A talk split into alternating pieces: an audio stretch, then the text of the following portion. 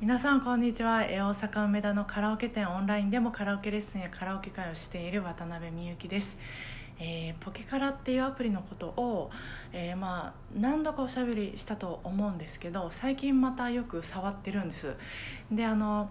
まあ、そのアプリを使って、えーまあ、ご利用者さん有志のみんなと、まあ、あの実験をする、まあ、さあの実験に誘ってもらったので実験をする予定にしてるんです。多分またこちらでご報告できるかなと思うのでその時はぜひ、え聞いてもらいたいなと思うんです。そうで今日そのポケカラに、えー録音してたんです。けど家で録音してるのであんまり大きな声出せないから、まあ、全部裏声でふわっとこう歌ってたんです。で、えー聞き返してみるともうあまりにおかしくてあのもう笑えたくらいおかしくてですね。まず、えーまああまりにもその伴奏の雰囲気と私の声が合ってなくてでまず音量バランスがおかしいんですよね、まあ、これはあの私が知らなかっただけで、えーアップロードするその録音した歌をアップロードする前に、えー声とバランスのあ違う声と伴奏音源の音量のバランスを調整できると思うんです。あそれか声だけを大きくしたりちっちゃくしたりするのかな。ちょうろ覚えで申し訳ないんですけど、まあ、そこ、まあ、なんしどういうやり方か忘れましたけどちょっと調整はできるので解決はするんですけど、まあ、私が知らなくて伴奏がめちゃくちゃ大きくてボーカルがめっちゃちっちゃくなっていて。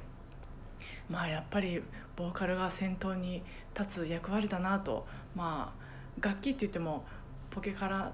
の、えー伴奏は機械で作られてるのかなと思うんですけどまあたくさん楽器があるけどやっぱりボーカルが先頭に立つ役割だなと、まあ、思ってました。そしてえっ、とえ私さっき曲名言いましたっけ？スピッツさんの「チェリー」をあの歌ってたんですけど全部裏声で。で伴奏の音源はやっぱりバンドでねガンガンこう来るまあガンガンっていうほどでもないですけどもまあガンぐらいは来るんですよね。で例えばあのこの編成がアコギ1本とかアコギ1本とウッドベースとか、まあ、エレピだけとかだったら私のこのふわっとしたあのオール裏声の歌い方でも、まあ、あったんじゃないかなとかまあうっすら思ったんですよね。っていうことでやっぱりあの伴奏がどういうものかどこで強くなってとこうどういう盛り上がりがあるかみたいな、まあ、これも何回かおしゃべりしてるとは思うんですけどあの